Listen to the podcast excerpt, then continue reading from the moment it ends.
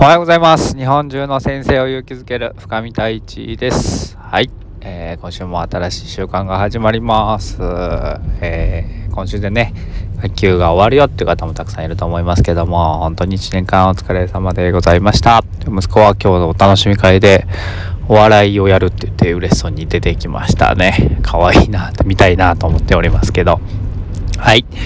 えー昨日ですけれども、えー森田さんっていう方とですね、ガイドゲームという、えーものをやりました。で、まあ、ガイドゲームっていうのはトランプにね、200問の質問が書かれていて、その中から1枚こう選んで、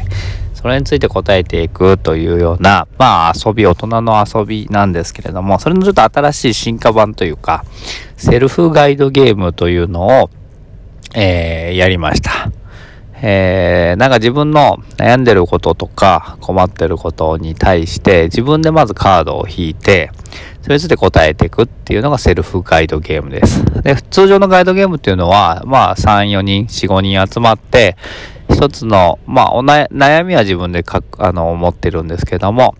テーマとするカードはみんな共通で例えば5人で一つのテーマについて話していくと。でその中でいろいろこうね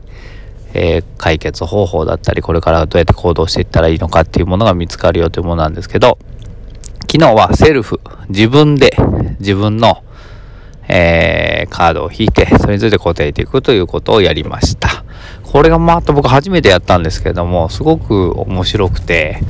なんかこう深いなぁと思いながらえーやっておりました。で普通のガイドゲームだといろんな人たくさんの人が集まるのであそんな考え方もあるんだとかあそんな風に捉えてるんだねみたいな感じでまあ言ってみればちょっと広さ広がっていくんですよね。一つのテーマに対して例えば5人の人が答えれば5個のこう答えというか5個のえー、ていうのかな答えがあるのでこう広がりがあるそしてあとそれがこう知恵になるというかあそういう風にやればいいんだなみたいな風になっていくのが、まあ、ガイドゲームなんですけどセルフガイドゲームは結構深掘りをしていくどんどんどんどんこうなんていうのかな深く深くいくので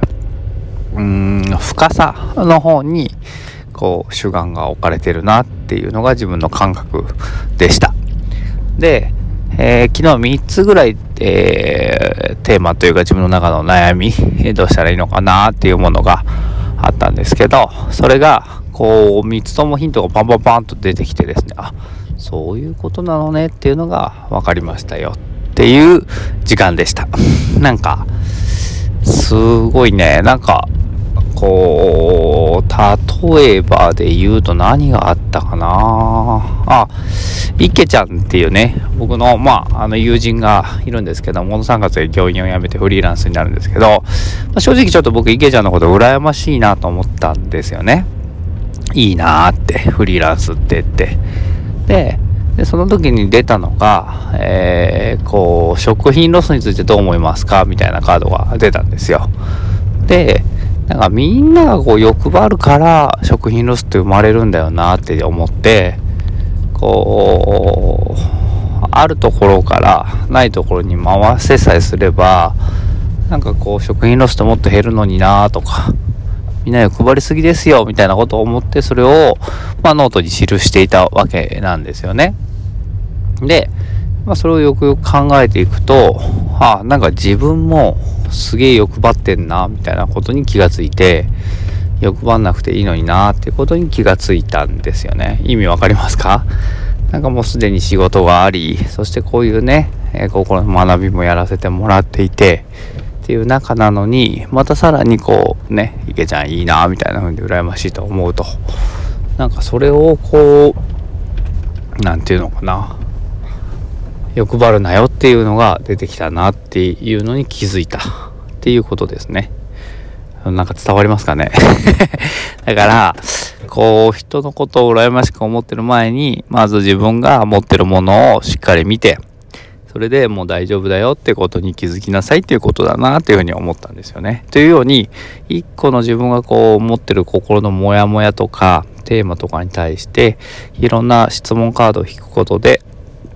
新たな気づきがありますよっていうことですねそんなことが昨日は分かったのでこれちょっとしばらく自分でセルフガイドゲームやってみようかなっていうふうに思った一日でございました。ということでまた今日こんなカードが出ました。っていうシェアをしていくかもしれませんけれどもはい。皆さんも一緒になって考えてくれるといいなっていうふうに思っております。ということで1週間頑張っていきましょう。See you next time バイバイ。